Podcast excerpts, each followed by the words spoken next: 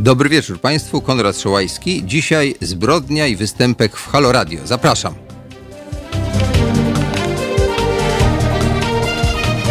Halo Radio.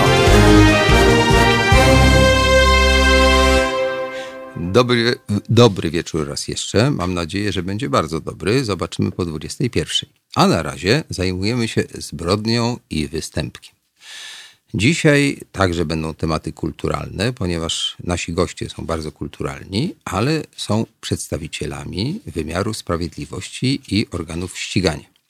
Mianowicie e, mamy przyjemność gościć e, pana Roberta Baudysa, pierwszego zastępcę komendanta stołecznego policji w latach 2008-2012. Dzień dobry Państwu. Drugi nasz gość to jest e, do niedawna prokurator, teraz adwokat, ale był prokuratorem w latach 2003-2020, więc zna dobrze i pracę prokuratora, i różne ciekawe sprawy, o których będzie opowiadał pan Paweł Kałuszka. Witam Państwa. I wreszcie e, nasz dobry znajomy, sędzia, sędzia Sądu Okręgowego w Warszawie, wiceprezes oddziału Warszawskiego Stowarzyszenia Sędziów Polskich Justitia, od- od 17 lat orzeka w sprawach karnych. Piotr Gąciarek. Dzień dobry Państwu. Proszę Państwa, y, dzisiaj y, jest taki troszkę nietypowy dzień i sobie pomyślałem, że wprawdzie od wielu tygodni, właściwie miesięcy rozmawialiśmy tylko o biedzie w kulturze i o tym, co się dzieje z nami, artystami czy pracownikami kultury, ale nie chciałbym zamykać się tylko w tym gronie, ponieważ jest wiele innych ciekawych rzeczy i jedna z tych rzeczy to są zbrodnie, występki, przestępstwa, wykroczenia itd. Także dzisiaj próbujemy y, rozebrać, że tak powiem, e, temat, co to właściwie jest zbrodnia, co to jest wykroczenie, e, morderstwo, rozbój, zuchwała kradzież, gwałt, wykorzystanie seksualne. I na przykład, jak się znajdzie e, zamordowaną osobę, albo jest napad na bank i tak dalej, i tak dalej. O tym będziemy dzisiaj rozmawiali. Nie będziemy rozmawiali o polityce, być może dotkniemy spraw kultury. I teraz tak, y, ja bym chciał, żebyśmy chyba zaczęli od tego, y, co powie policjant, tak? Jak się y, taka sprawa do niego, mm, znaczy jak się dowiaduje o czymś takim, o, czy to zwłoki, czy jakiś napad, co właściwie wtedy policjant robi. Oddaję głos Robertowi Bałdysowi. Dziękuję Panie redaktorze. Jeżeli do policji trafia informacja o tym, że popełniono przestępstwo, y, załóżmy, że znaleziono zwłoki, istnieje uzasadnione podejrzenie, że y, nie mieliśmy do czynienia ze zgonem z przyczyn naturalnych, podejmuje się rutynowe czynności przewidziane przez kodeks postępowania karnego. Na przykład Mianowicie są poćwiar- poćwiartowane, tak? To widać, No, przy- że sam się nie ka- w poćwiartował. każdym, w każdym przypadku, kiedy, kiedy istnieje wątpliwość co do tego, czy zgon był z przyczyn naturalnych, czy też nie, podejmujemy czynności zgodnie y, z kodeksem postępowania karnego. Wysyłana jest y, grupa operacyjno-śledcza. W skład takiej grupy operacyjno-śledczej, podstawowy skład, my mówię do prostych zdarzeń, wchodzi policjant, y, służby dochodzeniowo-śledczej, wchodzi technik kryminalistyczny i wchodzi policjant y, pionu operacyjno-rozpoznawczego. Zadaniem policjanta y, służby dochodzeniowo-śledczej jest przeprowadzenie oględzin miejsca zdarzenia, zgodnie z zasadami pragmatyki wypracowanej przez kryminalistykę, oczywiście z uwzględnieniem rygorów y, kodeksowych, zaprotokołowanie tych czynności, zabezpieczenie śladów. Do tego ma technika, w razie potrzeby protokolanta. Zadaniem policjanta pionu y, operacyjno-rozpoznawczego jest przeprowadzenie wokół tego miejsca zdarzenia takich podstawowych ustaleń, jak y, ustalenie danych świadków, y, osób, które mogą mieć jakąkolwiek wiedzę na temat tego zdarzenia, y, domniemanych sprawców itd., itd. Oczywiście w zależności od zakresu tego zdarzenia, y, ten skład ekipy y, operacyjno y, dochodzeniowej y, może być poszerzony. Y, W przypadkach uzasadnionych, oczywiście, y, jeżeli są to, y, jest to zabójstwo, domniemane zabójstwo, powiadamia się prokuraturę. Prokurator podejmuje decyzję, czy będzie brał udział, bo niekoniecznie musi, czy będzie brał udział osobiście na miejscu zdarzenia w oględzinach. Jeżeli istnieją potrzeby techniczne, sprowadza się odpowiednio, y, odpowiednio y, szerszy zespół, ten zespół się poszerza i może on nawet liczyć w poważnych zdarzeniach kilkadziesiąt osób. Jeżeli mamy do czynienia z poważnym zamachem bombowym, zawali się budynek, to jeszcze trzeba będzie oczywiście współpracę z innymi służbami y, podejmować, straż pożarną, y, tutaj trzeba będzie służby, które zajmują się technicznym y, zabezpieczeniem y, elektryczności, y, y, zagrożeń ze strony elektryczności, za- zagrożeń ze strony y, wodociągu i tak to wygląda po prostu. To teraz tak, ja bym chciał dopytać o taką rzecz. Pierwszy sygnał. Dzwoni ktoś, kto w lesie e, znalazł coś, co wygląda jak rozkładające się ciało, prawda? Czy ewentualnie w ogóle zwłoki. E, no to pewnie dzwoni na ten taki telefon e, ratunkowy e, 112, tak? I tam ktoś łączy, łączy, potem się melduje, a ja znalazłem takie coś. E, Kiedy się taki człowiek jak ty, czyli dość wysokiego stopnia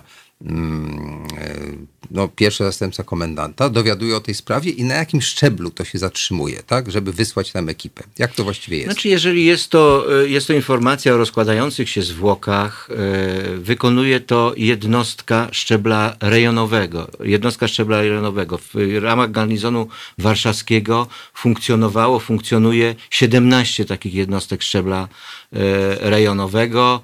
E, Są to e, jednostki e, przydzielone do poszczególnych dzielnic Warszawy, czyli komendy rejonowe policji, plus garnizon stołeczny obejmuje jeszcze powiaty, e, które stanowią otoczenie Warszawy. I jednostka wysyła tam, ma wszystkie narzędzia do tego, żeby podjąć działania, ma służby dochodzeniowo-śledcze, ma techników kryminalistycznych i ma służby operacyjno-rozpoznawcze.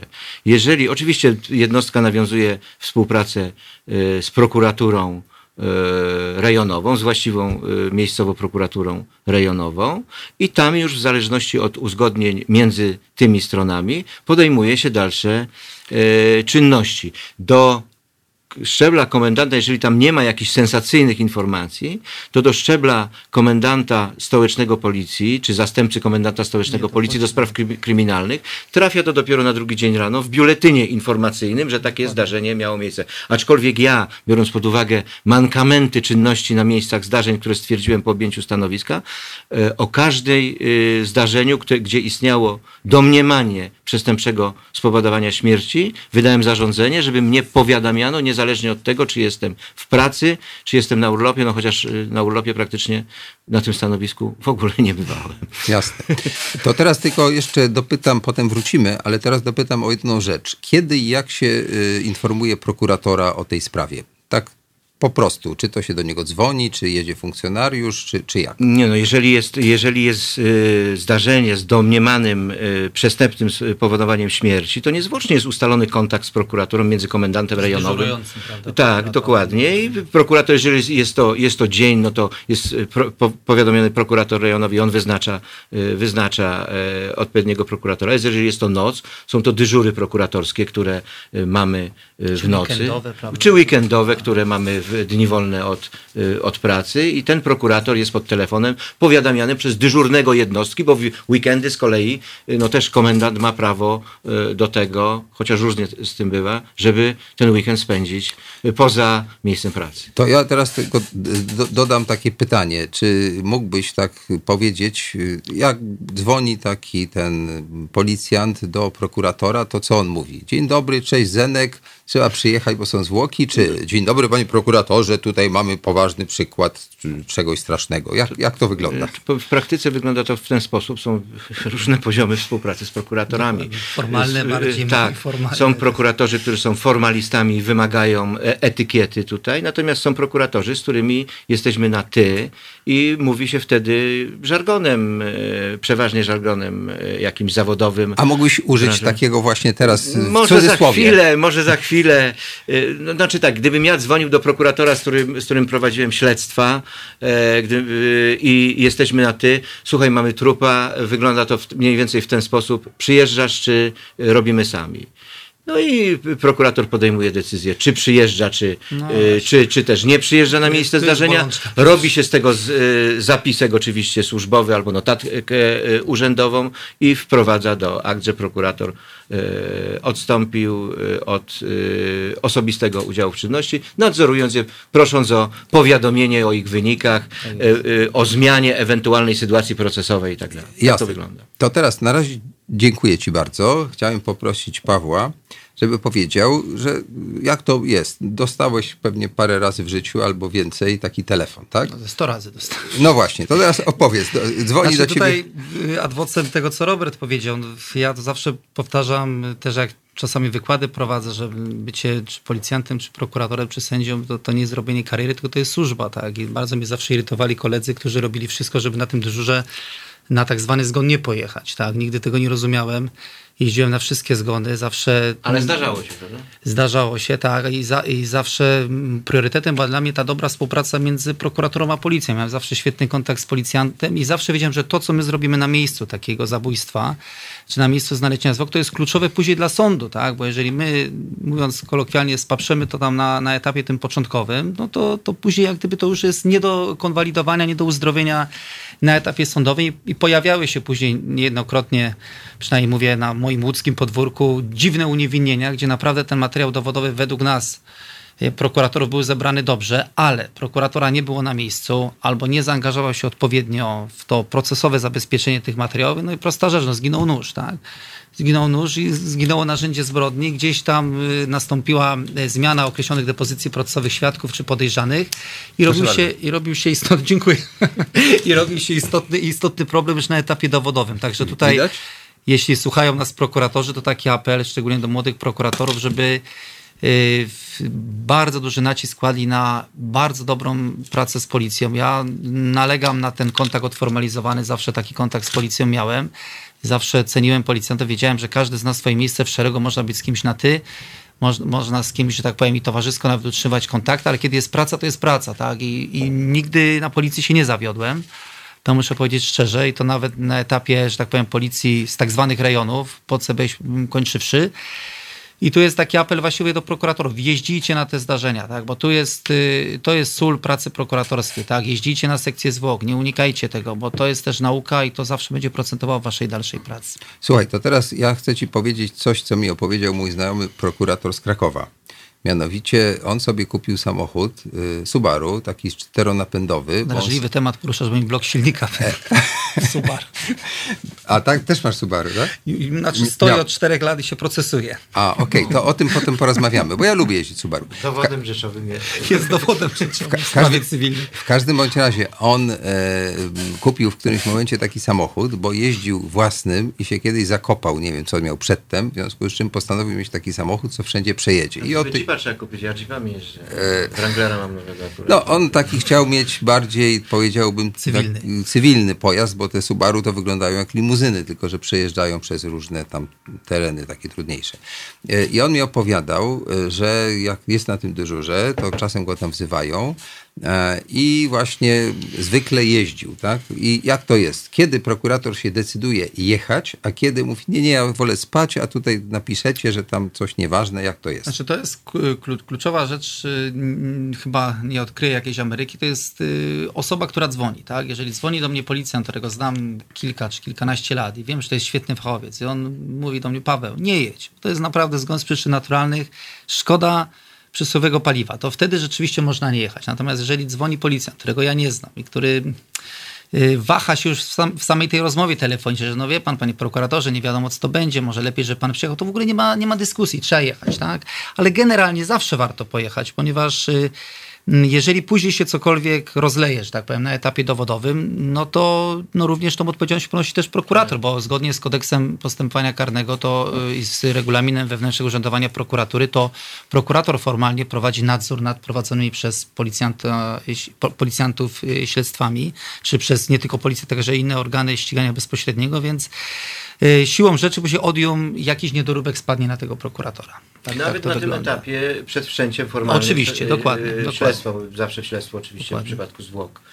Słuchajcie, to teraz tak, jako że y, metodą taką jakby całego systemu ja zaprosiłem tutaj trzy osoby. Policjanta, prokuratora i sędziego. Ja wiem, że to pewnie jest wcześnie, ale żeby Piotr Gąciarek się nie nudził, to chciałem zapytać, kiedy taki sędzia od spraw kryminalnych w ogóle słyszy o takiej sprawie? Kiedy on w ogóle ma z tym do czynienia? Bo na razie to chyba nie. Ale kiedy? O tym, że ktoś mógł zginąć tragicznie, to jak się śledzi internet, media, czyta gazety, telewizja, no to coś tam słyszę, ale przecież no, mogę przypuszczać, że jest jakiś tam procent szansy, że trafi to do mnie, że to jest w Warszawie, ale tak naprawdę to sprawa wpływa do sądu z aktem oskarżenia, tak? No to tam dzień, dwa, trzy po wpłynięciu, zarejestrowaniu, przydzieleniu sprawy. Teraz to automat przydziela tak zwany SLPS. Będzie końca- słowo chyba, że jest sprawca i doprowadzamy na areszt. A nie, no tak, tak, No, tak, słusznie. tak, no nie, po, mogę mieć pierwszy kontakt, bo czasami może być tak, że jest wniosek o zastosowanie aresztu i mam kontakt osobisty z takim człowiekiem na posiedzeniu i potem rzeczywiście ta sprawa, bo teraz nie ma przeszkody formalnej, może do mnie jeszcze trafić. Ewentualnie mam, jest wniosek o przedłużenie stosowania tego aresztowania, mam z nią do czynienia i też mogę trafić, mogę nie, ale tak naprawdę, że tą sprawę już jestem gospodarzem, jest ona moja, no to jak wpływa ona, wpływa do sądu. No to było, to, to koledzy przede mną mówili o tych takich, i to jest dobre, że tak na całym świecie tak naprawdę jest, że dobra współpraca, bezpośrednie relacje prokurator, policjanci to jest podstawa sukcesu.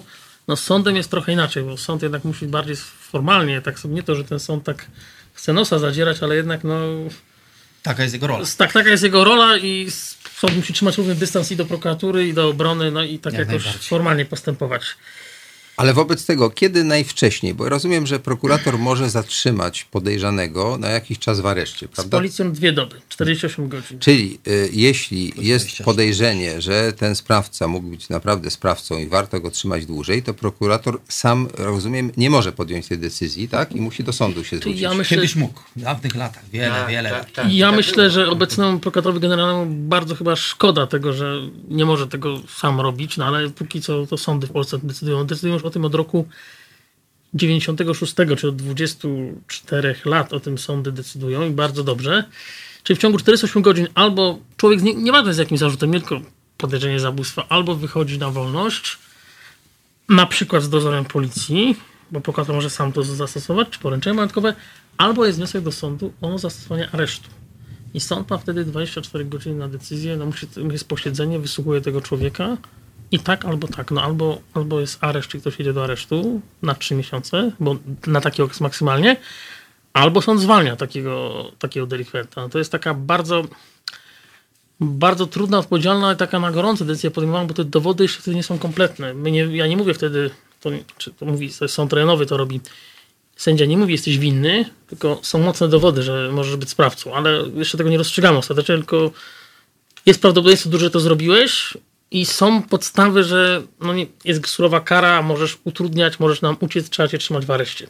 Są racje wyższe, że jednak na czas śledztwa jako podejrzany musi znaleźć w areszcie. mogę przerwać koledze, to jest też kluczowe, że nieraz są takie śledztwa, gdzie te 48 godzin to jest naprawdę mało czasu. Bez względu na to, jakie siły i środki rzuci policja i prokuratura, to jest mało czasu. I takim klasycznym przykładem, o którym myślę, możemy już powiedzieć yy, ściśle, była taka głośna sprawa w Warszawie tego zabójstwa kasjerek w kredytbanku. Bardzo głośna Tak, sprawa. kasjerek, kasjerek. Tak, gdzie y, jeden ze strażników Trzech po prostu, kasjerek. tak, jeden ze strażników przekupiony wpuścił bandytów na teren kredytbanku. Ochroniarz. I, tak, ochroniarz. I on został również zabity. A Przez- dlaczego go zabili? No dlatego, że on jedynie wiedział, komu, Kto jest, y- komu, komu otworzył drzwi. I kto, kto jest naprawdę tutaj tak. głównym sprawcą. I tam było wytypowanych, ym, może mnie poprawisz, Robert, tam było chyba 16 osób aż wytypowane jako potencjalni sprawcy i został powołany biegły z zakresu y, wykrywacza kłamstw, czyli wariograficznych badań i badał w ciągu tych 48 godzin te 16 osób, nauczył, kto z nich ewentualnie mógł Tak. brać w tym udział.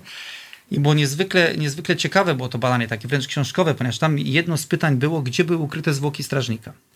Odpowiedzi były bardzo absurdalne. W, na dachu, w tapczaniu, y, w gabinecie dyrektora banku i jedna faktyczna ta y, hipoteza była taka, że zwłoki były na haku podwieszone pod studzienkę kanalizacyjną Tak, w środku podwórka, w tak. czy tam w piwnicy. I na słowo tylko podwieszone na haku bujnęło się na wariografię wszystkie te trzy oddechu, potliwości, i e, te, tętna bujnęły się wykresy czterem osobom, biegły, wyszedł i mówi do pana prokuratora, panie prokuratorze, 12 do domu, czterech na areszt.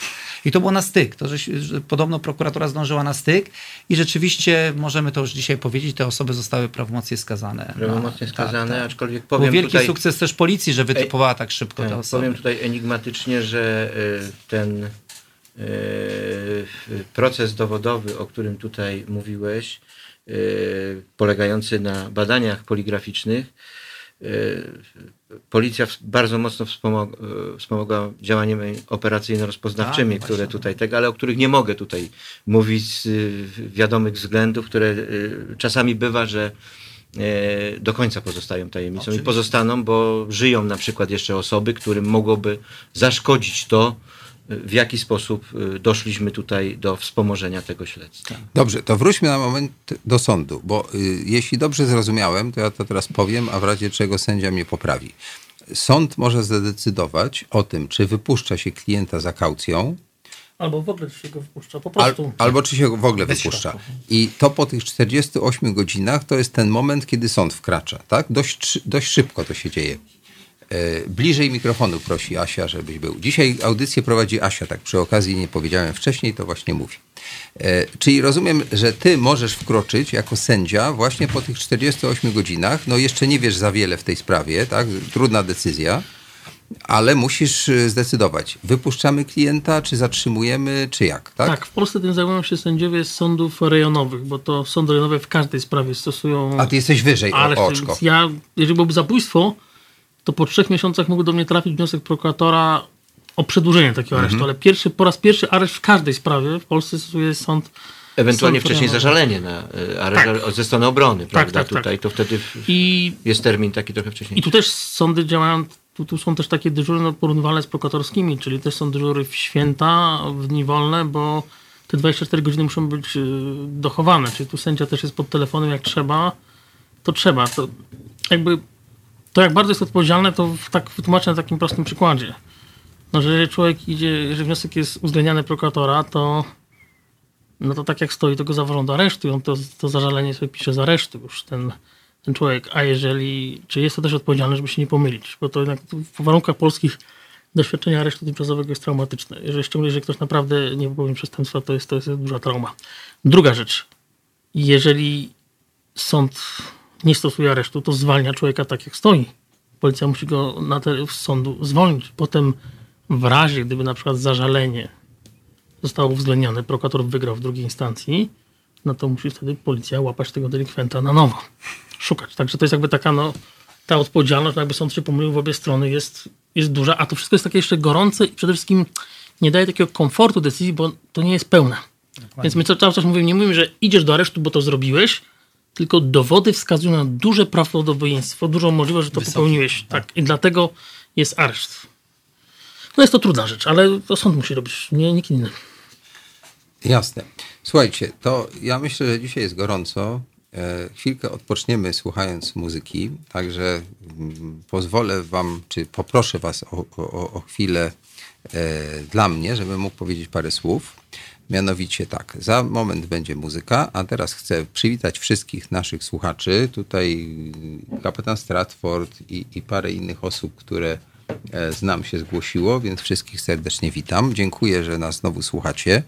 E, Ktoś pytał, więc ja na wszelki wypadek e, wyjaśnię, że się dzisiaj zam- zamieniłem z Marcinem Celińskim z takiego prostego powodu, że Marcin zajmuje się polityką. Do 21 za bardzo o tej polityce rozmawiać nie można, bo jest cisza wyborcza, prawda? W związku z czym trochę nie było sensu, żeby on miał audycję o normalnej porze, a ja mam audycję no, taką, że możemy od tej polityki troszkę uciec. Też sobie powiemy, na ile można, ale nie będziemy wchodzić w żadne szczegóły, żeby tutaj prawa nie łamać. Y, Wszystkim tym, którzy nas słuchają, dziękuję, bo emocje wyborcze mogą, że tak powiem, was odciągać, ale może właśnie taka chwila refleksji nad tym systemem no, dbania o to, żeby nas nikt tutaj nie mordował, nie okradał i tak dalej, też jest e, warta tego, żeby z nami tę chwilę spędzić. Mm, Dziękuję wszystkim tym, którzy wspierają nasze radio, bo takiej rozmowy, jakbyście nas wspierali, by nie było. Także wszelkie informacje o tym, jak możecie nas wspierać, są na stronie. A teraz już po prostu zapraszam na obywatel, e, e, utwór obywatela e, GC. Tak, tak, to ja. To jest powtórka programu. Halo Radio. Gadamy i trochę gramy.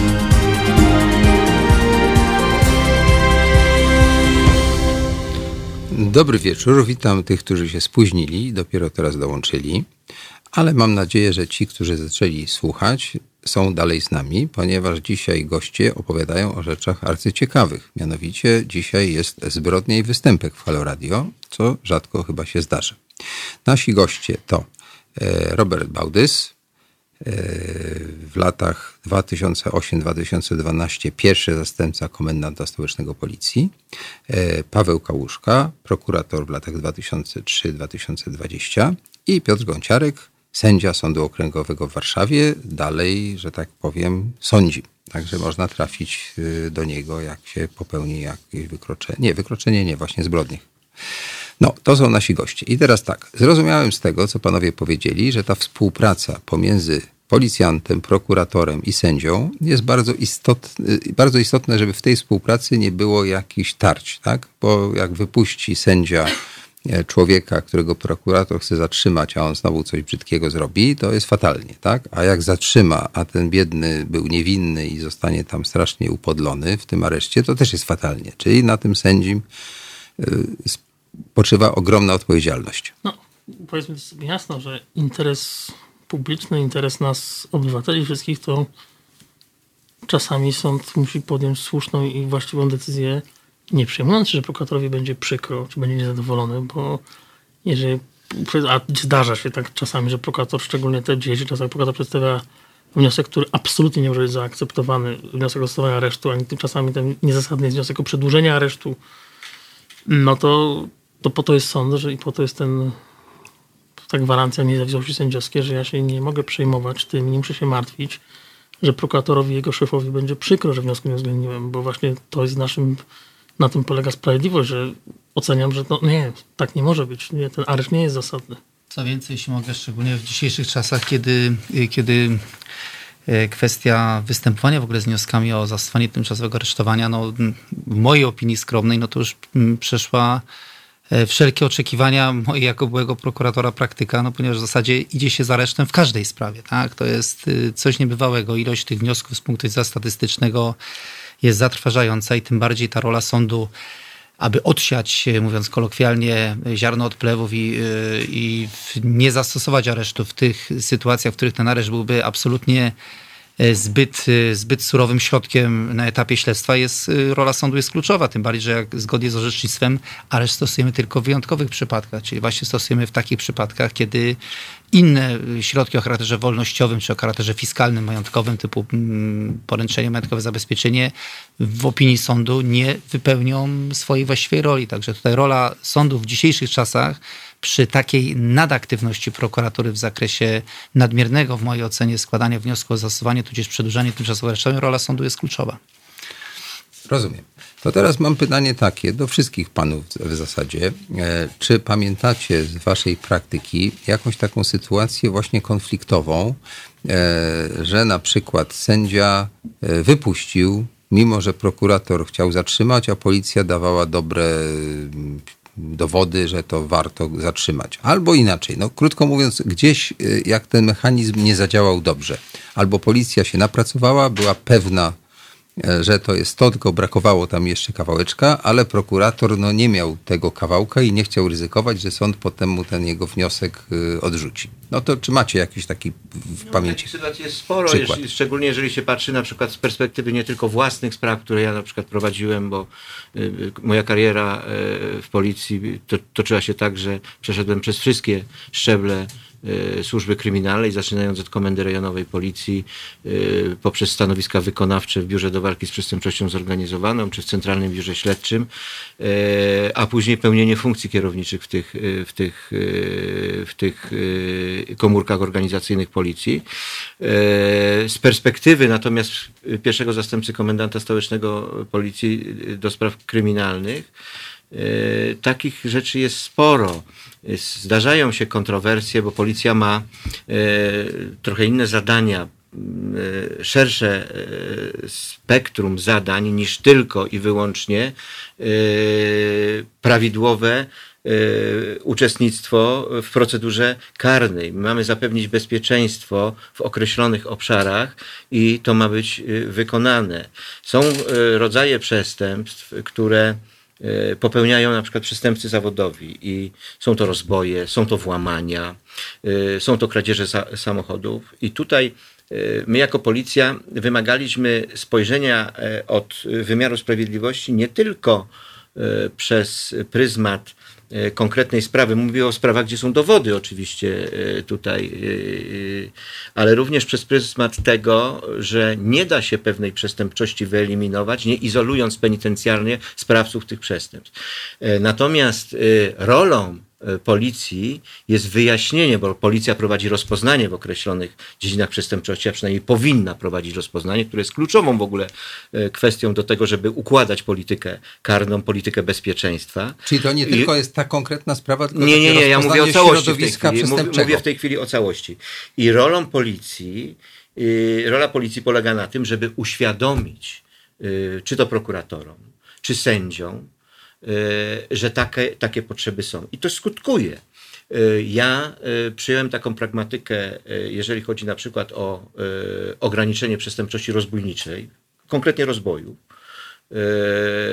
bo wedle mojej, nie tylko mojej oceny, rozwój sprawcy rozbojów należą do najbardziej zdeprawowanych sprawców. Sprawców sprawcy wielu zabójstw nie są tak zdeprawowani jak sprawcy rozbojów, bo tu mówiąc kolokwialnie, człowiek czasami uderza baseballem drugiego w głowę, nie wiedząc nawet, po to, żeby mu ukraść pieniądze, czy on te pieniądze Te w kieszeni ma, ma, prawda? Natomiast wiele, większość zabójstw to są zabójstwa na przykład na tle konfliktów rodzinnych, gdzie y, nie ma mowy o patologii, tylko o pewnym napięciu, które tam zostało wywołane.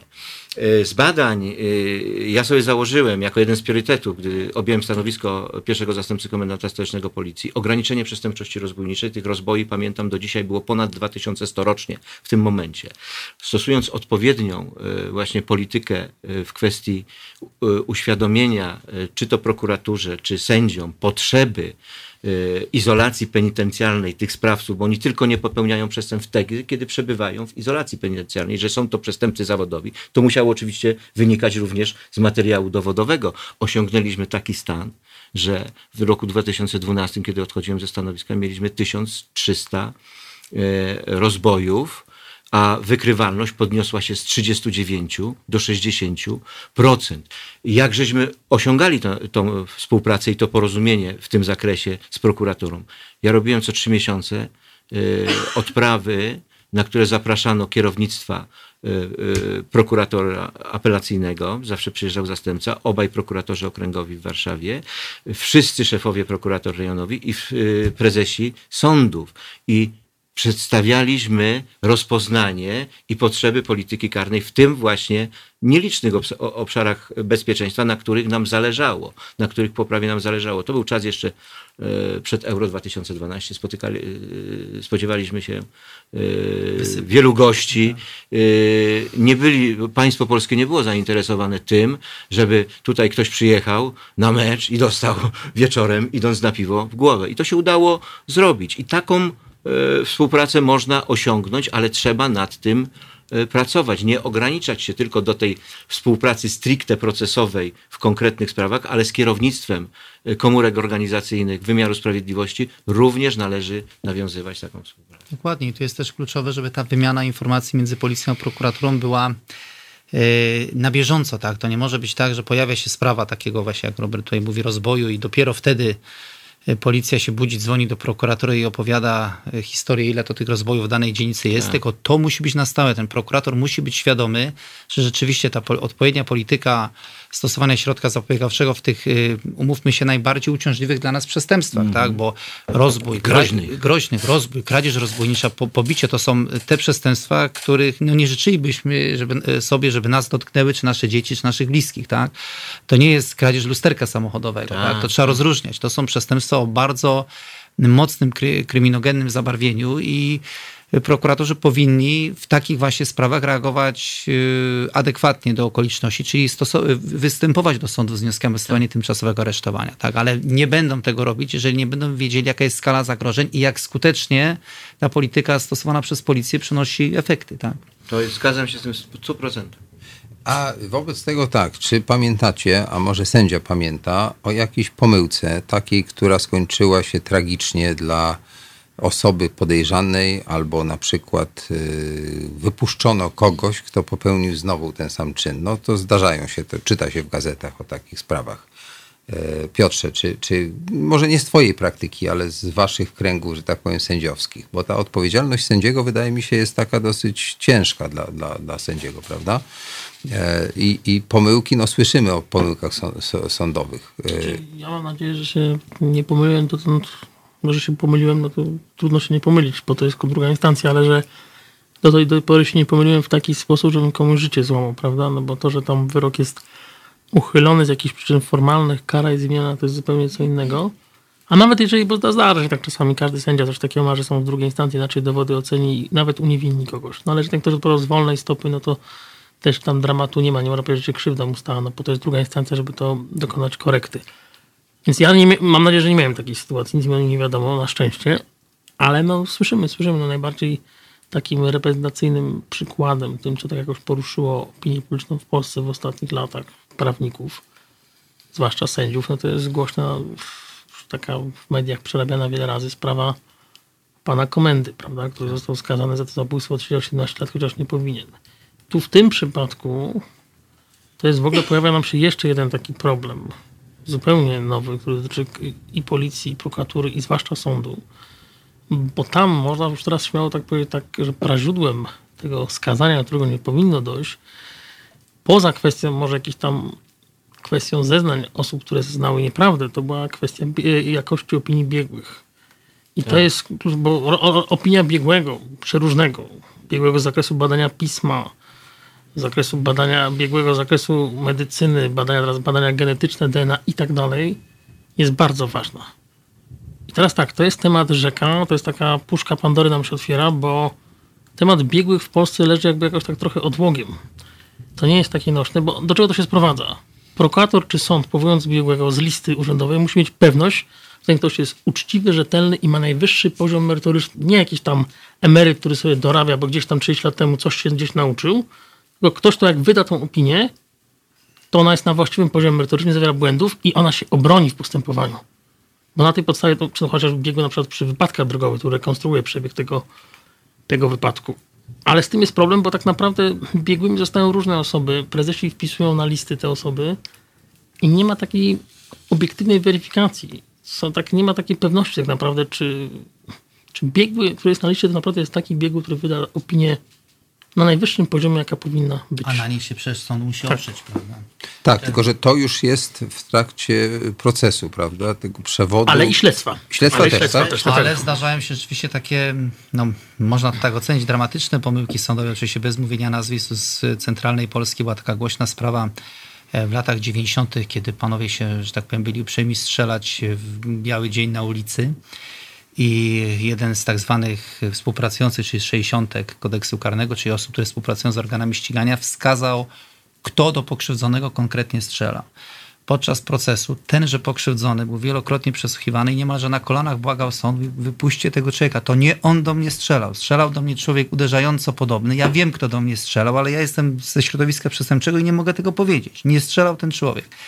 Sąd y, mimo wszystko tego człowieka skazał na stosunkowo wysoką karę pozbawienia wolności. To się utrzymał w drugiej instancji. Ten człowiek po utrzymaniu się tego wyroku w drugiej instancji popełnił samobójstwo w celi. Tak? I to, No, to to, był, to, to była tragedia taka, bo to rzeczywiście ja miałem później jako prokurator kontakt z tymże pokrzywdzonym, który z tej strzelaniny wyszedł cało i on miał łzy w oczach, mówiąc, że ten, który się zabił w więzieniu, nigdy do mnie nie strzelał i nikt mi w to nie uwierzył. Uwierzono jakiejś tam 60, która o- z 10 czy 20 tablicy poglądowej rozpoznała faceta uderzająco podobnego do faktycznego sprawca. Że no, no zdarzają się niestety takie sytuacje. Tak. Sędzia poruszył bardzo ważny problem e, właśnie biegłych. E, Patologia e, środowiska, patologie środowiska biegłych są znacznie szersze niż tylko e, w stricte w jakości ich kwalifikacji. Ja miałem akurat okazję badać instytucje, korzystanie z instytucji biegłego z perspektywy kontroli, jakie zarządzałem na stanowisku dyrektora Biura Kontroli Komendy Głównej Policji. Dwa lata wcześniej przed tym stanowiskiem tą funkcję pełniłem. I tutaj ja badałem przede wszystkim, skupiłem się na aspekcie finansowym, finansowania biegłych. Ile tu jest układów takich patologicznych, że się powołuje w ogóle biegłych w sprawach, y, k- których nie potrzeba tych biegłych powoływać. Y, Na zasadzie jakichś koleżeńskich układów między prowadzącym śledztwo, prowadzącymi śledztwo, a, a, a, a tymi biegłymi. Powiem tak, że Czyli y, prokurator może powołać takiego nie, biegłego to, to sędzię, prokurator powołuje Również, takiego biegłego również, również, tak. ale w śledztwie powierzony na przykład również Policja. y, A policjant policja też może. może. Oczywiście, Rozumiem. że tak. Oczywiście, że tak. I jak objąłem stanowisko, o którym tutaj, y, ostatnie moje stanowisko w policji, to mając tą wiedzę, y, podjąłem próby zmiany tego i wyobraźcie sobie Państwo, że bez szkody, a wręcz z powrabieniem się efektów wykrywczych y, y, jednostki, którą kierowałem, ograniczyliśmy koszty tych biegłych i ilość ich powoływania o mniej więcej 30 procent w tym czasie. To trochę nas kryzys wtedy, bo pamiętacie Państwo, ten 2008-2009, ten kryzys, który y, wymóg również był dodatkowym takim czynnikiem. S- brakowało nawet Ale okazało się, że bez tego, tak, że bez tych biegłych, bez... Y, bez radę ich- zrobić dobrze Da radę śledztwo, zrobić tak. dobrze śledztwo i które, y, które później y, po skierowaniu aktów oskarżenia skutecznie utrzyma się No co w więcej, też y, tutaj, broń Boże, bez żadnej złośliwości, a też sędziowie, wiadomo, nie mają też na, czasu na takie, w cudzysłowie, drobiazgi, ale bardzo często biegły przedstawia rachunek za jedną, drugą, dziesiątą opinię. Były też takie przypadki w województwie łódzkim, że okazało się, że biegły po podliczeniu wszystkich godzin jego pracy musiałby pracować 368 dni w roku. Nie spać, czyli musiałby pracować więcej dni w roku, niż tych dni w roku mamy. Tak? I teraz gdyby ktoś, była jakaś instancja w sądach, gdzieś w księgowości, która by kontrolowała naliczanie tych godzin rzekomej pracy i ponoszonych tych kosztów osobowych, czasowych na wykonanie tej opinii, no to w cudzysłowie te wyłudzenia z budżetu Skarbu Państwa byłyby mniejsze niż po stronie biegłych. Tak? Bo niestety takie tak. patologie To się jest- właśnie zdarzają. To jest patologia już zupełna. Ja y, tutaj przyznam się, że y, właśnie w warunkach kryzysu 2008-2009, który wybuchł, to y, y, zatwierdzanie y, określonych kwot pieniężnych, jeżeli chodzi o biegłych, odbywało się nawet na szczeblu mojego zarządzania. Jeżeli to było ponad 10 tysięcy złotych i biegły tego, to wszystkie, wszystkie decyzje zatwierdzałem osobiście. Naczelnik wydziału czy komendant rejonowy musiał przyjechać z taką propozycją i uzasadnić, że powołanie tego biegłego jest rzeczywiście, Jest rzeczywiście. potrzebne, a na powiedzmy tych niższych kwotach przełożeni e, określonych, określonych szczebli. I udało się tutaj uszczelnić ten system na tyle, że mówię, że około 30% e, pieniędzy się zaoszczędziło bez szkody dla postępowań e, karnych. Piotrze, chcesz Jest coś jeszcze powiedzieć? jeden problem z biegłymi. No, zaczęliśmy tu od zbrodni, od y, zabójstwa, zwłok. No, jeżeli jest zabójstwo, to jest dowód dopuszczany z urzędu sekcji zwłok. Oględzin sądowo-lekarskich robią to tu niejako monopol mają z zakładem medycyny sądowej, no bo od tego są medycy sądowi, specjaliści, żeby dokonać, w, to z udziałem obowiązkowym prokuratora, to jest obecny podczas sekcji, tej sekcji zwłok. I teraz tak, ja się już spotkałem z takimi sprawami, gdzie nawet to się w głowie nie, uważam nie mieści, gdzie w sprawie za podejrzenie zabójstwa czy pobicia ze śmiertelnym ta opinia po paru miesiącach wpływała. I to, to, to są rzeczy, no takie, taka zapaść tego, że takie są terminy, no nie powinno mieć miejsca, bo to bawiło mnie ostatnio, oglądam, nie, nie będę tu reklamował ani telewizji, ani nazwy serialu, ale taki serial w takim uroczym mieście, gdzie policja bez pomocy pewnego duchownego by sobie tam żadnego śledztwa nie zakończyła, ale tam mnie najbardziej bawiło to, że to była w ogóle komenda powiatowa, a nie żadna wojewódzka. Oni tam mieli ten zakład medycyny sądowej w tej swojej i na drugi dzień już mieli tą opinię i na mało tego ten lekarz jeszcze mówił im co do godziny, kiedy tam, tak jak w Ameryce, w FBI, kiedy ten zgon nastąpił. To niestety tak nie działa i to też to często jest problem organizacyjny, kwestia pieniędzy. No, to są rzeczy, których ani prokurator sobie sam nie poukłada, ani sędzia. No, od tego jest, powinien być daleko patrzący minister sprawiedliwości, który na te rzeczy ten temat biegły trzeba naprawdę to dobrze zorganizować, żeby to było sprawne, żeby byli to ludzie o najwyższych kwalifikacjach, takich merytorycznych i po prostu uczciwi.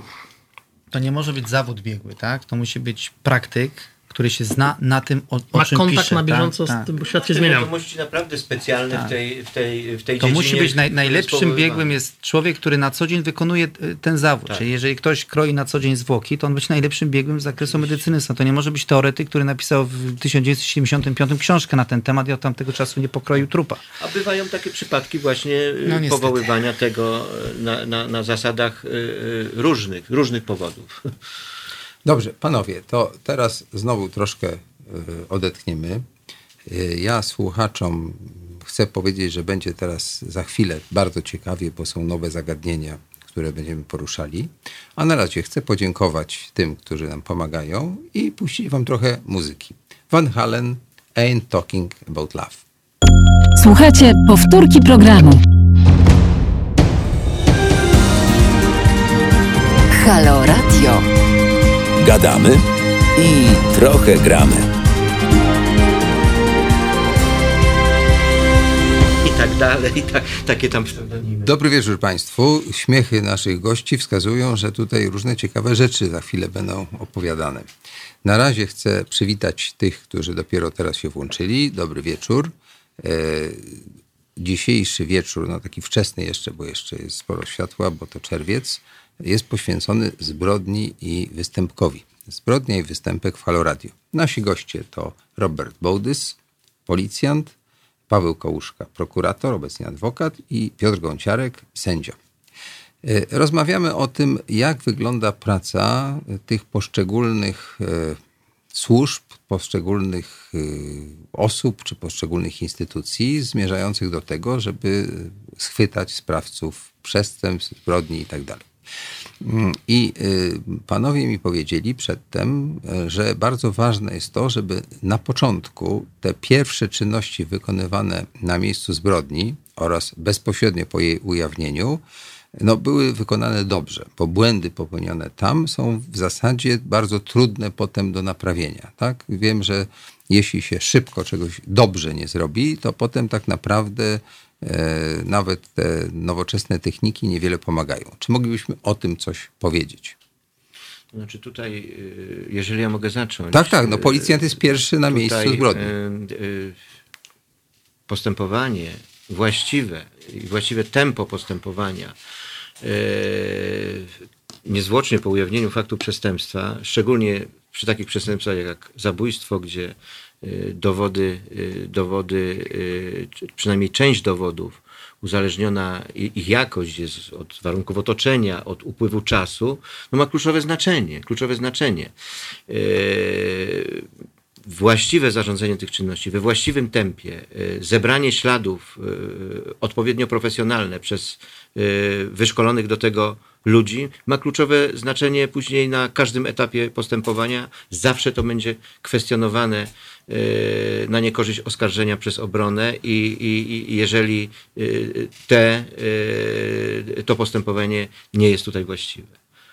Czyli co, bardzo ważne, żeby ci panowie, którzy przychodzą w takich, zdaje się, białych kombinezonach, tak? Oni mają jakieś takie kombinezony. Ekipa dochodzeniowo-śledcza, Tak. która przyjeżdża, kieruje ją oczywiście. Ale pracownik- się opisać, tak? Żeby tak, bo to jest radio, w związku z czym jak powiemy, jak to wygląda, jak oni są ubrani, jak się To zachowują. zależy od, od charakteru zdarzenia. Nie zawsze trzeba te kombinezony tutaj zakładać, bo nie, nie, zawsze, jest to, nie zawsze jest to potrzebne, aczkolwiek ni, ni, niczemu, y, niczemu nie przeszkadza. Jeszcze raz powtórzę to, co mówiłem na początku naszej audycji, mianowicie no, ten skład yy, grupy operacyjno-śledczej wysyłanej przez policję yy, oczywiście zależy od, yy, zależy od charakteru zdarzenia. Jeżeli prokurator przyjeżdża już na miejsce zdarzenia, to już prokurator decyduje później o ewentualnych potrzebach i rozszerzeniu tego składu, bo to on staje się już wtedy yy, gospodarzem yy, tego fragmentu yy, postępowania. Yy, Są yy, przypadki zdarzeń, że rzeczywiście yy, technicy y, dla potrzeb y, zabezpieczenia śladów, nie stworzenia tej sytuacji kontaminacyjnej tutaj, czyli nanoszenia się na przykład śladów, oczywiście ubierają się w te, w te ale nie zawsze taka potrzeba istnieje. Jeżeli jest to prosta kradzież na przykład i tego, to dzisiaj oględziny w takich sprawach i łącznie z zabezpieczeniem technicznym wykonują pracownicy dochodzeniowi śledczy, dochodzeniowo-śledczy.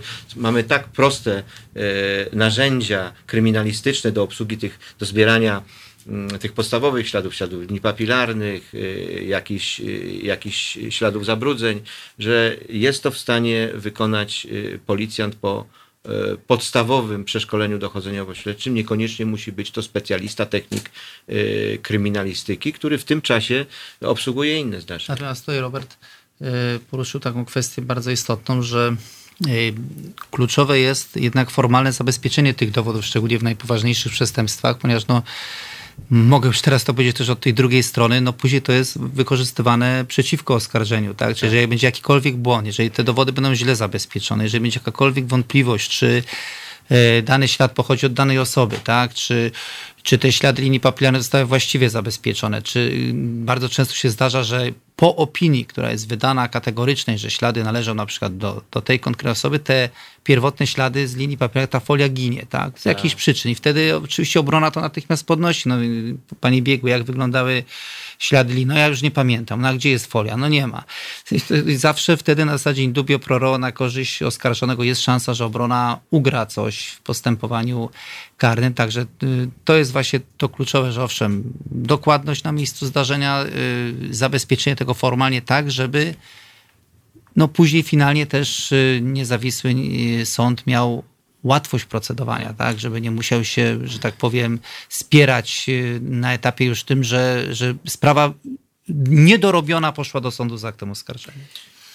Tu nawiązanie do tego, co koledzy przede mną mówili, to powiem coś takiego. Myślę, że większość sędziów orzekających w sprawach karnych się zgodzi w tych poważnych z takim zdaniem, że najwięcej ważnych informacji to jest w tych pierwszych dwóch, trzech tomach. Tam trzeba to czytać, protokoły, oględziny, notatki policyjne. Czasami notatce jest więcej niż w zeznaniu. To, co tam, chociaż nie jest to stricte dowód, ale jest to informacja o jakichś dowodach, o zdarzeniach. Bo jeżeli tego w tych pierwszych na gorąco godzinach się nie zgromadzi, to potem już to tak, potem to się toczy, toczy papierów przybywa, ale niekoniecznie przybywa Tak, ale wartościowych nie ma już informacji. efektu. Tak. Tak, a czy zdarza się na przykład, no wiem, że się zdarza, tylko pytanie jak często, ja to znam z filmów głównie, czy z książek, że w czasie, kiedy policja magluje tego podejrzanego lub ewentualnie prokurator, no to ten podejrzany w końcu tam mówi tak, to zrobiłem, tak, e? a w sądzie potem zupełnie co innego. Wymusili na mnie zeznanie. W ogóle traktowali mnie fatalnie i ja musiałem, bo mnie chcieli No pobić. to jest bardzo częsty argument, który troszkę woje uśmiech na twarzy chyba każdej ze stron postępowania od obrony, począwszy przez oskarżenie i sąd, że takie tłumaczenie oskarżonych, że cokolwiek zostało na nich wymuszone, pojawia się dosyć często. W mojej ocenie k- ciekawszą kwestią jest taka kwestia. Niejednokrotnie e, przed funkcjonariuszem policji czy prokuratorem osoba się przyznaje i to jest taki moment, kiedy czy organy ścigania bezpośredniego, czy prokurator mówią, ok, mamy przyznanie, ograniczamy te czynności dowodowe. No ale teraz pójdźmy dalej, co będzie, że ta osoba później powie, że jednak nie popełniła tego czynu, a my tych dowodów nie będziemy mieli należycie zebranych, tak? To przyznanie się do winy nie jest y, koroną dowodu, tak? To w dzisiejszych czasach tak czy inaczej trzeba wykonać wszystko, co w naszej mocy jakbyśmy zakładali, mówię o organach ścigania, że nikt się nie przyznał do tego czynu, bo to w każdej chwili może nastąpić odwrócenie się tej, tej polityki, tego y, podsądnego. Tu pan redaktor, znaczy Konrad, poruszyłeś taką bardzo delikatną, ale bardzo ważną kwestię, bo no powiem tak, jako sędzia, no jednak z pewnym dystansem do policji wszelkich roz, roz, służb. Policja na całym świecie, jako jednak pewna struktura hierarchiczna, jednak no, stosująca przemoc w granicach prawa, ma tendencję do przekraczania uprawnień. To, to tak jest. To nie to każda policja wiemy o tym, nie tylko z filmu wiemy. Tylko tak, pewnie w takich krajach jak Szwecja czy Norwegia trzeba mieć nieprawdopodobnego pecha statystycznego, żeby doświadczyć pewnie przemocy na komisariacie podczas zatrzymania. Są jakieś kraje egzotyczne czy leżące trochę w bok od nas, może bardziej na wschód, gdzie jest to rutynowo, gdzie to się można z tym spotkać, z takimi rzeczami. No. Nie ma świata idealnego. Takie incydenty mogą zawsze się zdarzać, ale trzeba dążyć do tego, żeby to eliminować i reagować. Powiem no, o takim przypadku, nie pamiętam ile lat temu to było. To mogło być 12, może 13 lat temu, nie pamiętam, ale do dzisiaj pamiętam, że z wnioskiem o areszt trafił do mnie człowiek, który miał podbite oko. Więc on się o szafę nie mógł przewrócić. Ja zrobiłem też tego, żaden przepis tego nie obliguje, ale wpisałem do protokołu, że stwierdzam jako sędzia, że ma krwiak okularowy takiej i takiej wielkości. I zawiadomiłem o tym prokuraturę formalnie, chyba przełożoną komendanta, bo nie wiem, czy to było podczas zatrzymania, jest to świeże, czy na komendzie, czy może jeszcze wcześniej, ale ja nie mogę udawać, że ja tego, ja tego nie widzę, bo to nie było obrażenie takie, że ktoś się nie mógł potknąć i uderzyć o poręcz. To, to nie to ewidentnie uderzenia, ale kto, kto je zadał, to przy tego, e, tego nie wiem. A czy Ja, pamiętasz? ja, tu, tak? ja ch- chciałem się tutaj ad vocem odnieść, bo ja tutaj jednak będę bronił y, policji. Oczywiście No, naturalnie. patologia y, w postaci, w postaci nadużywania przemocy się zdarza, ale powiedzmy sobie, że jest to margines, a nie treść wykonywania, zaangażowania policji, wykonywanie czynności w ramach y, procedury karnej i zwalczania y, przestępczości. Natomiast tutaj y, połączę to, co obaj koledzy powiedzieli. Nadużywane jest z kolei coś innego. Nadużywana jest koncepcja obrony polegająca na tym, na kwestionowaniu uczciwości czynności policyjnych. W sprawach przeciwko zorganizowanym grupom przestępczym te koncepcje obrony to w ogóle układają jakieś spiski, że to spisek yy, kilkunastu osób przeciwko yy, niewinnym oskarżonym yy, i uknucie tej całej yy, układanki dowodowej. Ja nawet w ubiegłym roku na jednym z procesów, bo jeszcze zdarza się, że bywam wzywany właśnie w związku z tym, bo sąd mnie chce zapytać, czy oskarżony był bity, czy myśmy fałszowali dowody i tak dalej, i tak dalej. Pozwoliłem sobie bodajże na złożenie zeznań, tak dobre trzy strony protokołu, żeby wyjaśnić sądowi, że zarzucanie spisku w grupie operacyjno-śledczej złożonej z kilkunastu osób, do której było włączonych czterech prokuratorów, którzy przed powołaniem tej grupy się nie znali, jest nielogiczne z punktu widzenia w ogóle życiowego. Żeby ułożyć spisek, to trzeba mieć do siebie absolutne zaufanie. To jeszcze w takiej e, kwestii jak e, sfałszowanie procedury karnej. Jak kilkunastu policjantów plus czterech prokuratorów może w pewnym momencie się tak e, sobie zaufać, żeby fałszować dowody w postępowaniu. Natomiast obrona często w- zasadzie e, nie znam sprawy przeciwko zorganizowanej e, grupie przestępczej e, przed sądem, gdzie takich rzeczy się nie podnosi. Ale z drugiej strony też pewnie się Robert zgodzisz, że tak szczególnie na etapie policji rejonowej, komisariatów, y, wrogiem policjanta jest ta statystyka nieszczęsna i często zdarza się tak, że jest na przykład włamanie do mieszkania, jedno, drugie, trzecie. Są dowody, że y, dany y, podejrzany y, dokonał tych y, włamań, po, po, po czym nagle się pojawia, że jest 65 tych włamań, on się do wszystkiego przyznaje, chce się dobrowolnie poddać karze i policja załatwia 65 enek, czyli tak zwanych y, umorzeń wcześniej z niewykrycia na jednym sprawcy, po czym sprawa trafia do sądu i sąd gdzieś w siódmym, ósmym tomie dobywa dowodów, z których wynika, że to są całkowicie linie papilarne zupełnie innej osoby, a tymczasem człowiek się dobrowolnie poddał karze za dane włamanie. Także tutaj ta statystyka paradoksalnie w tych mniej, można powiedzieć, bulwersujących czynach często policję skłania do takiej nie do końca, bym powiedział, uczciwej. I taka patologia rzeczywiście istniała w policji, ale jeszcze w latach 90. To w tej chwili maleje, to są incydentalne sprawy. Tak, Tam tak, rzeczywiście dopisywano, łącznie y, z- ze, sprawą y, Zdzisława Markwickiego, no, słynnego wampira, prawda, Dokładnie, tutaj, tak, gdzie tak, tak. dzisiaj wiadomo y, już, że niektórych, y, niektórych y, y, zabójstw nie popełnił, za które został y, prawomocnie skazany, gdzie wyrok kary śmierci y, wykonano. Wykonano, Więc tak. była taka tendencja. W latach 90. było to też jeszcze pozostałością po milicji obywatelskiej, która, w której takie praktyki się niestety y, stosowało, stosowało. Natomiast dzisiaj nie wykluczam, że są takie przypadki, ale to już jest, y, to już jest rzeczywiście margines.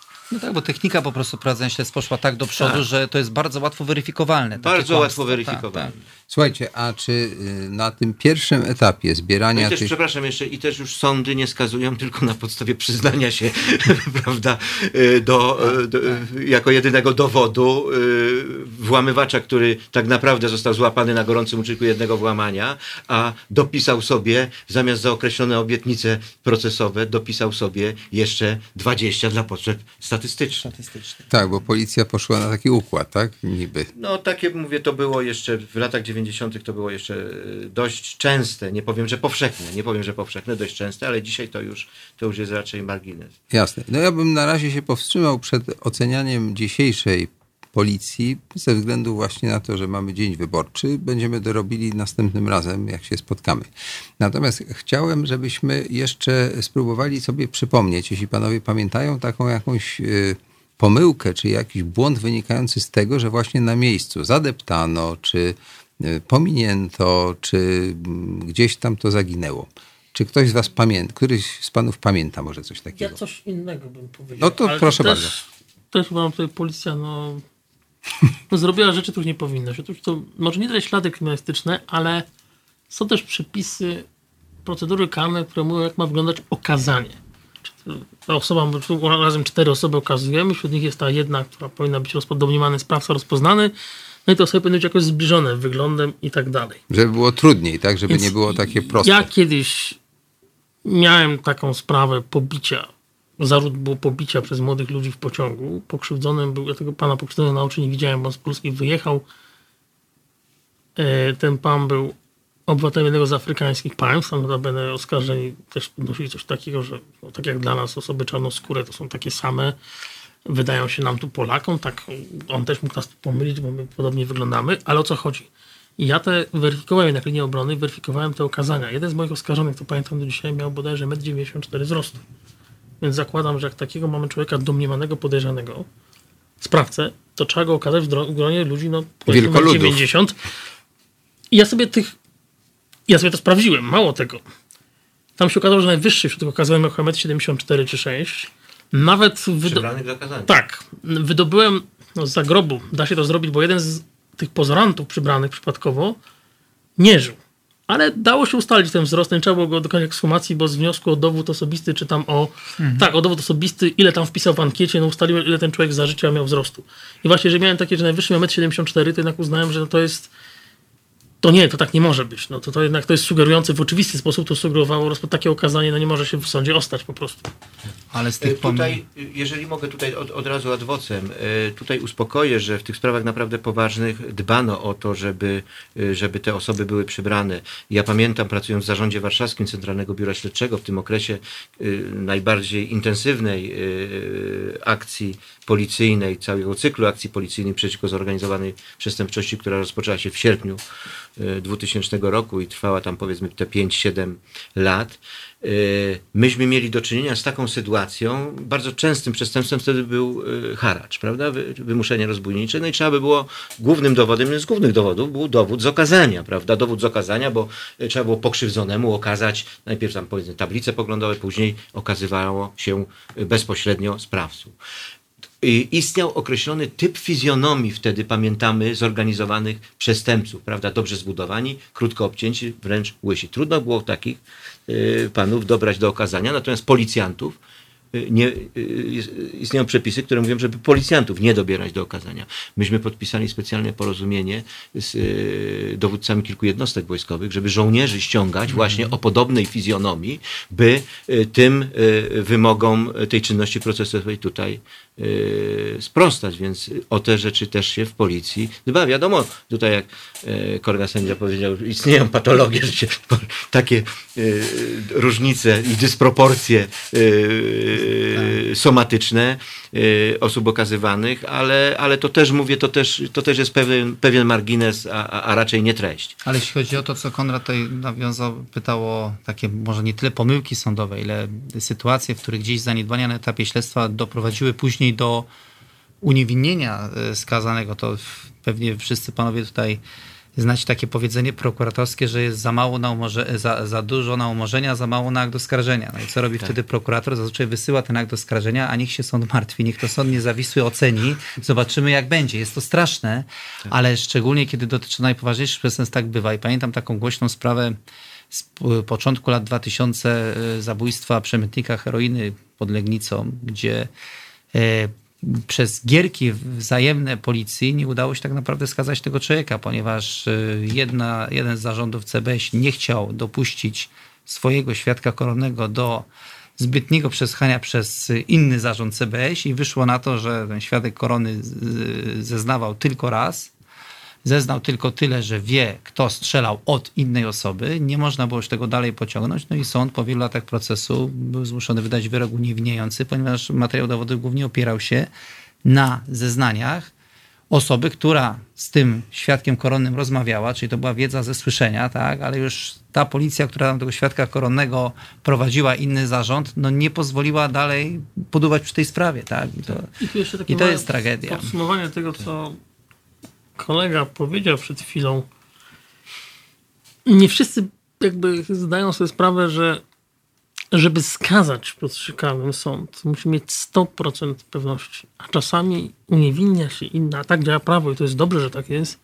Kiedy mam 90% świadomości, że mógł pody oskarżony zrobić to, A mimo ale te to- 10% jednak, jednak mogło być inaczej, nie mogę tego Dokładnie, wykluczyć. dokładnie. Więc jeżeli na 90% jestem pewny, że on to zrobił, ale na 10 mam wątpliwość, której nie mogę usunąć, to muszę uniewinnić. Pamiętajcie Państwo, to, to, to, to słuchaczy, że ja mam za, zawsze miałem tak jak prokurator zasadę i z sędziami zawsze że lepiej mieć 10 niesłusznie uniewinionych niż jednego niesłusznie skazanego, Są bo później, tezy odwrotnej.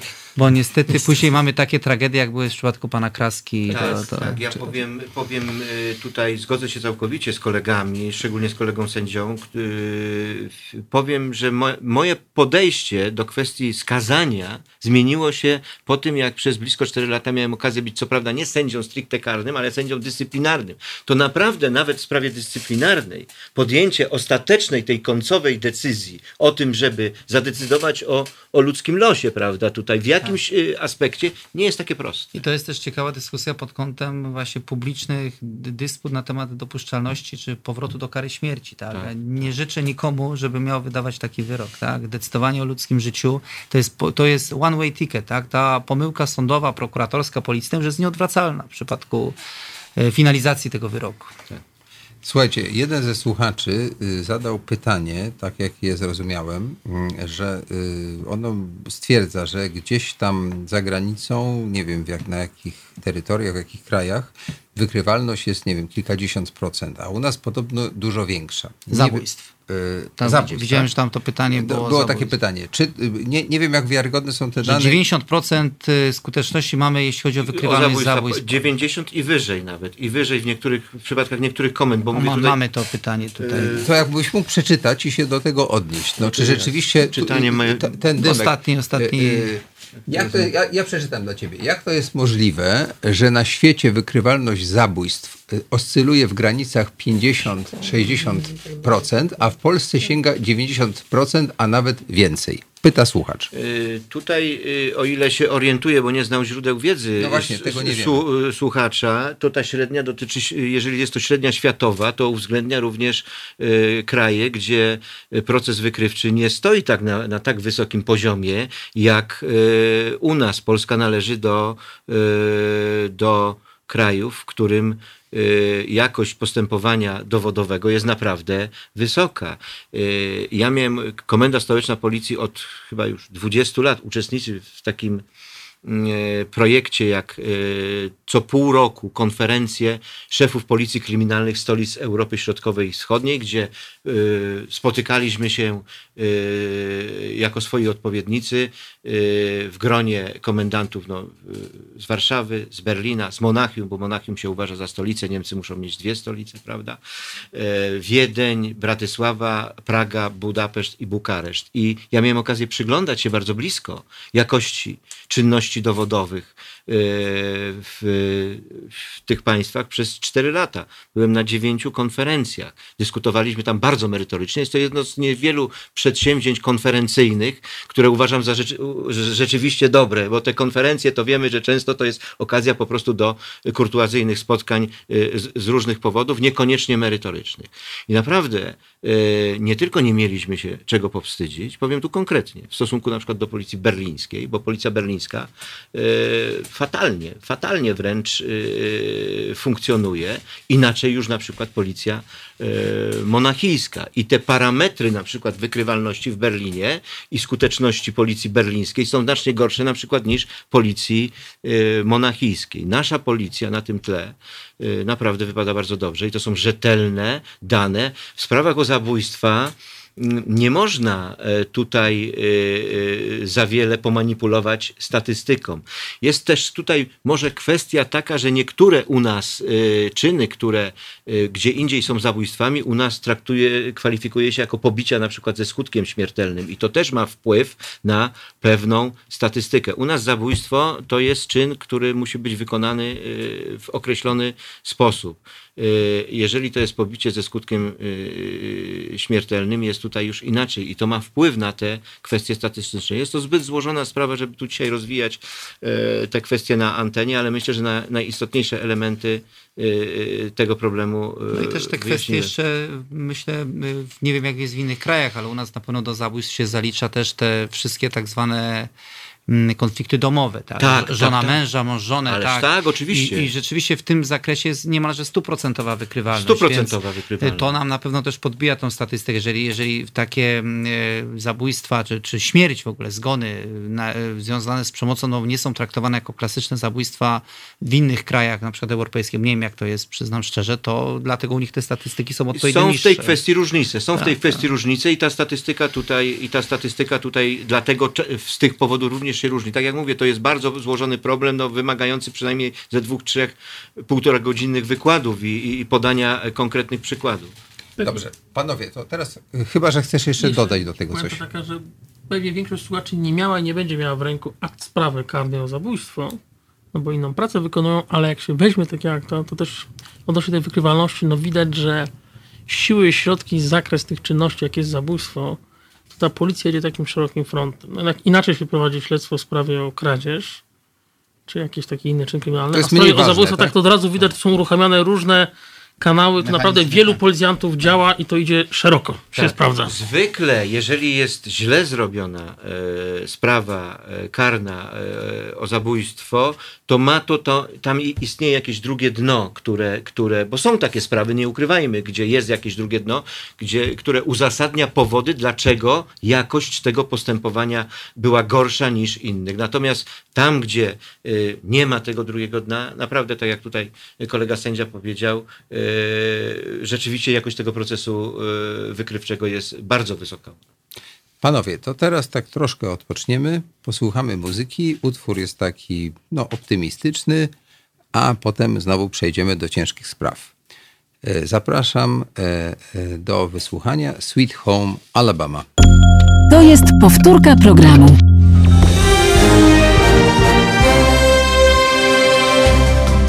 Halo Radio. Pierwsze medium obywatelskie.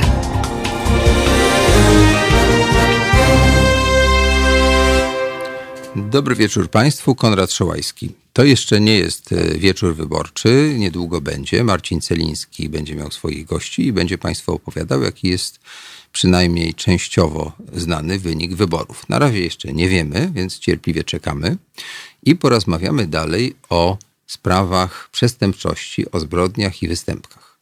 Nasi goście to e, Robert Bałtys, e, policjant, e, Paweł Kałuszka, prokurator i Piotr Gąciarek, sędzia. Jako, że zostało nam mniej więcej 15 minut, to spróbujemy teraz sobie porozmawiać o tym, co się działo w latach 90. Bo odzyskanie takiej niezależności, niepodległości, no, wybudowanie Rzeczypospolitej tej po 89 roku zaowocowało wieloma zmianami i w gospodarce, i w polityce, ale także w świecie przestępczym. bardzo nam się ten świat przestępczy, zdaje się, rozwinął. Y, y, Udało się uzyskać takiej ilości y, mafiozów, przestępców, zorganizowanego, że tak powiem, całego tego sektora, że to stało się chyba nawet silniejsze niż słynna mafia i różne inne tego typu organizacje. Więc chciałem panów o to zapytać, bo ja pamiętam, że w tamtym czasie zdarzało się, że jakiś człowiek był zastrzelony na ulicy, tu wybuchła bomba, tam restauratorzy byli maltretowani, jak się nie opłacali. No w ogóle to był taki świat trochę dzikiego zachodu, te lata 90. No to jak to było i jak udało się mimo że to wydawało się takie nie do opanowania, jednak y, zrobić tak, że niezależnie od tego, jak oceniamy rozmaite działania policji dzisiaj, nie wchodzę w szczegóły, bo polityka, e, że jednak pod tym względem chyba jest bezpieczniej. No, oddaję głos temu, który pierwszy chce w tej sprawie się wypowiedzieć. Kto? Ja mogę tylko powiedzieć tyle, że broniąc y, pracę magisterską profesora Brunona Hołysta, już wtedy profesor podkreślał, wybitny specjalista od kryminalistyki, kryminologii, że to był rok 98. On już powiedział, że już jest za późno. To znaczy, że ten 98 to był taki rok, gdzie już tak przeniknęła przestępczość zorganizowana, szeroko rozumiany bandytyzm do y, sfery biznesowej i politycznej, że tylko i wyłącznie gigantyczny nakład pracy ze strony organów ścigania, w szczególności policji, pracy operacyjnej, może nas tego uwolnić. No i z moich ocen wynika, że policja tą pracę wykonała znakomicie. Tak? Rzeczywiście udało się tą przestępczość, szczególnie tą najbardziej brutalną, ograniczyć i dzisiaj w mojej ocenie taka typowa przestępczość kryminalna, ta najbardziej bulwer, bulwersująca, typu na przykład porwania e, dla okupu, gdzie ludzie po prostu nie wracali do swoich domów mimo opłacenia tego okupu, tak? Ludzie byli maltretowani, męczeni, ginęli w niewiesię okoliczach. Ta przestępczość w mojej ocenie niemalże zaniknęła. Tak? Ta, ta sfera przestępczości tej typowo przeciwko życiu i zdrowiu, tej takiej przestępczości najbardziej dzikiej, jaka się pojawiła po upadku e, komunizmu i po, e, po rozbiciu, rozbiciu muru berlińskiego, to polska policja zdołała ograniczyć moim zdaniem w znakomitej większości. Tak, rzeczywiście zgodzę się z tym, ale y, muszę tutaj powiedzieć, że nie odbyło się to bez trudności. System do zwalczania y, zorganizowanej przestępczości w Polsce budowaliśmy od 1989 roku do roku 2000, wtedy kiedy ukształtowało się Centralne Biuro Śledcze i zaczęło prawidłową współpracę z wydziałami szóstymi prokuratury, prokuratur okręgowych yy, przede wszystkim w kwestii zwalczania przestępczości zorganizowanej. Mogło to się odbyć znacznie wcześniej. Yy, ogromne trudności były z tym, żeby doprowadzić do takiej sytuacji, żeby utworzyć tak znakomity, powiem, mechanizm, jak y, Centralne Biuro Śledcze i Wydziały Szóste y, Prokuratur, y, które zwalczały przestępczość.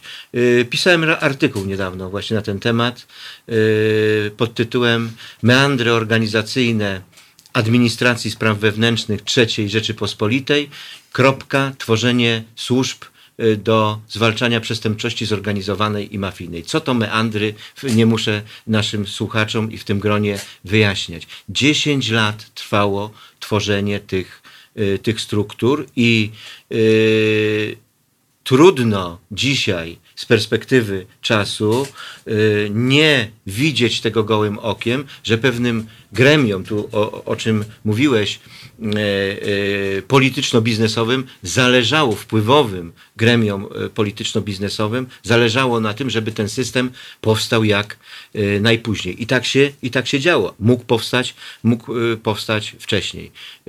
W Polsce jako jednym, jedynym w zasadzie w Europie środkowo-wschodniej kraju powstała przestępczość zorganizowana w takich rozmiarach, y, które przekraczały, y, z- y, przekraczały liczbowo i, i, i, ekonomicznie nawet większość mafii włoskich. To jakie są te liczby? To jakbyś mógł podać. Kilka najważniejszych, y, najważniejszych przykładów takich znanych opinii publicznej. No oczywiście Pruszków i Wołomin. Y, Grupa Wołomińska, najbardziej w rejonie Warszawy rozbudowana osobowo, to ponad 2000 osób.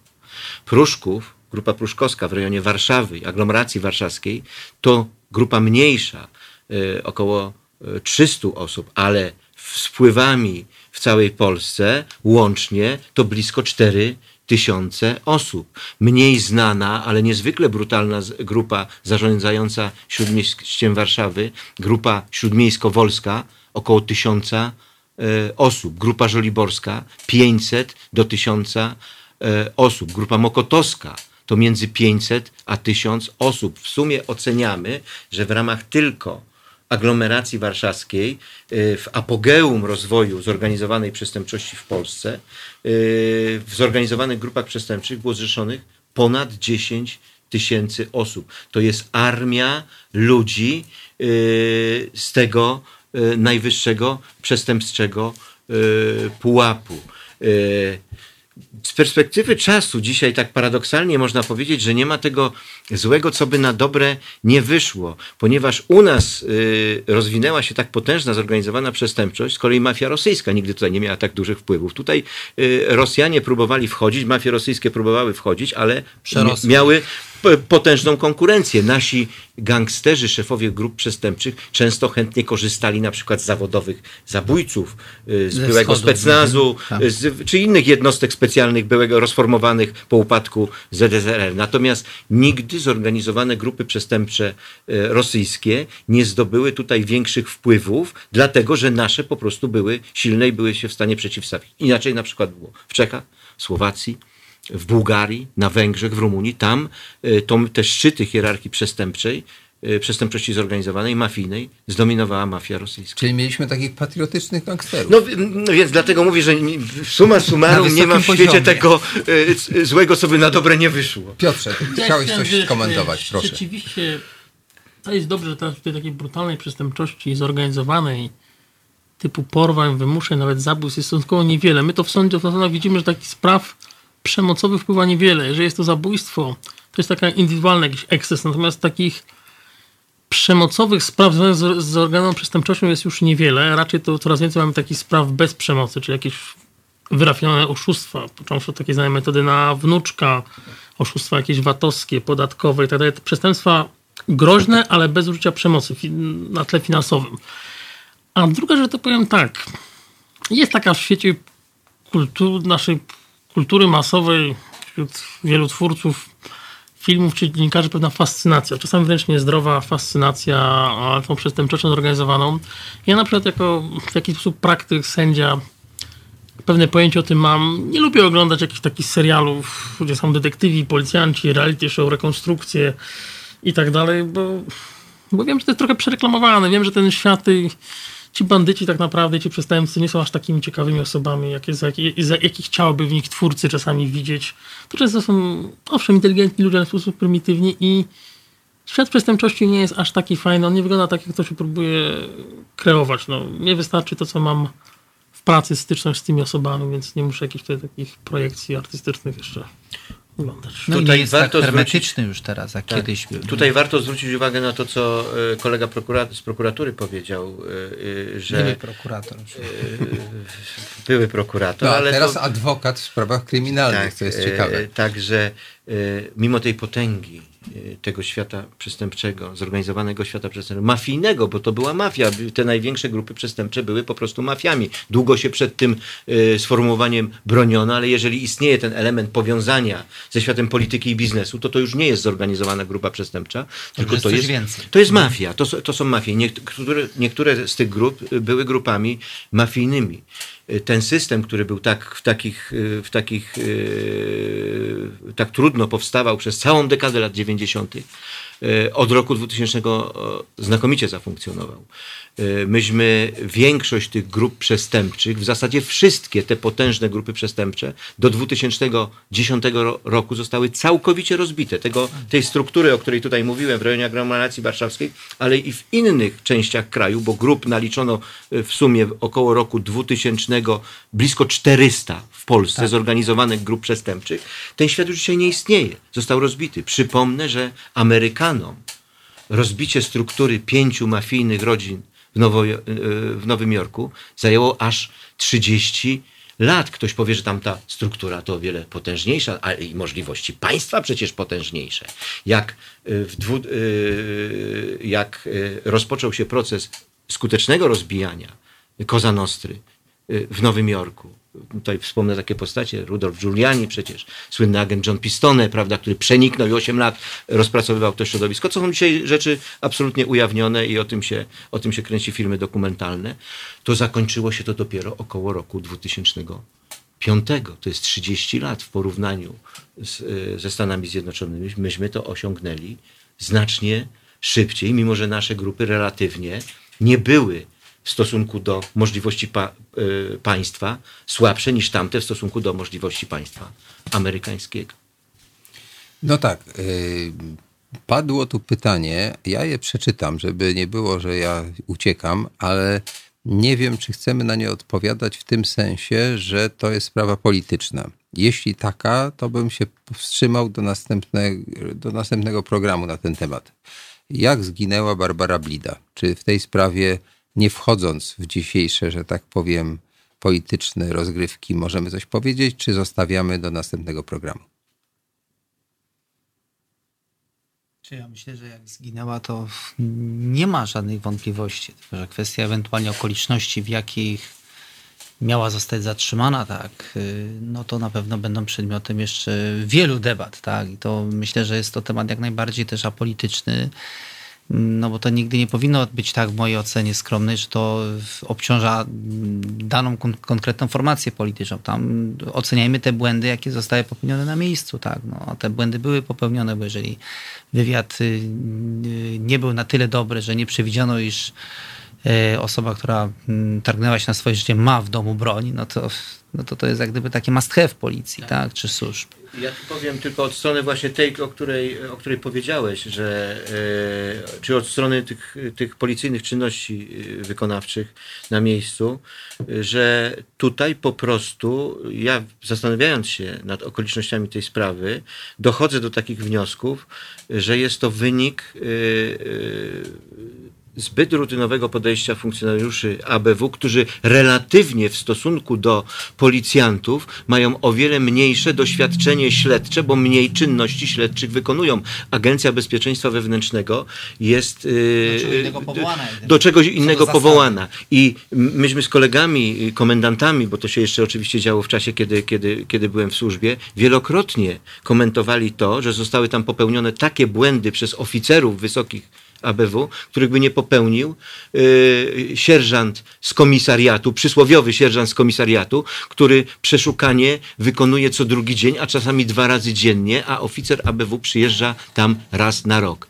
Yy, I on wie już, bo jemu się parę razy zdarzyło yy, mieć nieprzyjemności w związku z tym, że poluzował y, osobie, z którą wykonuje się czynności, y, pewną, pewną sytuację y, proceduralną i on by na pewno nie dopuścił do tego, żeby ofiara tutaj znalazła się w takich okolicznościach, gdzie sama mogła dysponować narzędziem, które posłużyło do samobójstwa. No, jest jeszcze tak powiem bardzo względnie, tak na wysokim poziomie ogólności, jest jeszcze taki uniwersalny problem. On istnieje w pracy policji w każdym kraju. Często też w Ameryce mamy z tym do czynienia.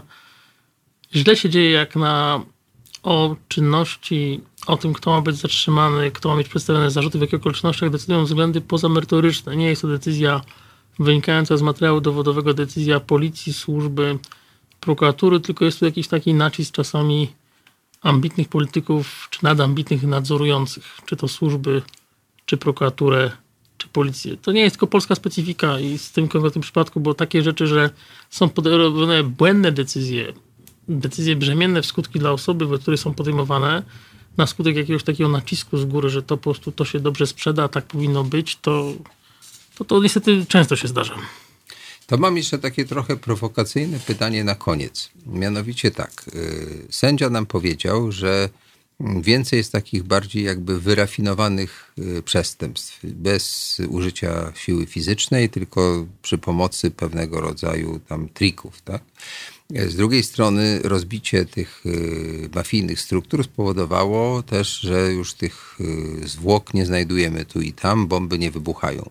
Ale czy można powiedzieć, że w pewnym sensie zbrodnia się zrobiła bardziej wyrafinowana i być może niektórzy z tych przestępców, no tak jak to było w Ameryce, Tak? Ci, którzy szmuglowali alkohol, potem tworzyli rody i z tego się zrodziła potęga Kennedy'ch na przykład. Czy u nas ci przestępcy się niejako nie przenieśli do biznesu? To... Oczywiście, że tak. Jeżeli mogę zacząć tutaj. Tak, tak. oczywiście, że tak. No to sztandarowe przykłady to yy, nie będę tutaj mówił oczywiście, yy, oczywiście nawet nie wymienię yy, inicjałów ani pseudonimów, ale najbardziej znani liderzy gangu pruszkowskiego w tej chwili odpowiadają za wyłudzenia podatku VAT. Y, liderzy grupy żoliborskiej, znani, znani mi, y, akurat byłem szefem kilku grup operacyjno-śledczych do wyjaśnienia ich y, działalności, którzy dawniej, jak to się mówi na mieście, latali z baseballem i rewolwerem, dzisiaj wyłudzają kredyty bankowe. Tak to rzeczywiście się dzieje, ten proces widzimy. Z tym, że to jest oczywiście już nie ta skala zagrożenia tworzenia przez nich, którą mieliśmy do czynienia w tym apogeum, tak jak jeszcze raz użyję tego słowa, zagrożeń ze strony zorganizowanej przestępczości, jakim był rok 2000. Drodzy moi goście, chciałem Wam bardzo podziękować. Mam nadzieję, że słuchacze docenią, że tutaj o tej zbrodni i różnych aspektach ścigania zdradziliście nieco sekretów Waszej profesji. Myślę, że to nie jest temat, który zakończyliśmy, tylko chciałbym kiedyś jeszcze do tego wrócić, jeśli przyjmiecie znowu moje zaproszenie. E, I jeszcze raz serdecznie dziękuję i słuchaczom, że tak powiem, chcę zadedykować utwór, który poprzedzi program Marcina Celińskiego, z którego dowiemy się, jaki jest wynik, przynajmniej według tych pierwszych y, sondaży y, i oczekiwań E, no nie oczekiwań tylko tych, tych sprawdzeń po, po wyjściu z lokalu wyborczego, ale to zwykle się sprawdza. W związku z czym za 15 minut dowiemy się być może, kto ma szansę być prezydentem Rzeczypospolitej Polskiej.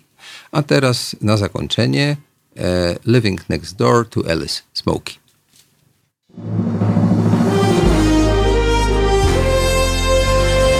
To proste. Żeby robić medium prawdziwie obywatelskie, potrzebujemy Państwa stałego wsparcia finansowego. Szczegóły na naszej stronie www.halo.radio, w mobilnej aplikacji na Androida i iOS-a oraz na koncie Fundacji Obywatelskiej w serwisie www.patronite.pl. Naszym darczyniom i darczyńcom serdecznie dziękujemy. www.halo.radio. Słuchaj na żywo, a potem z podcastów.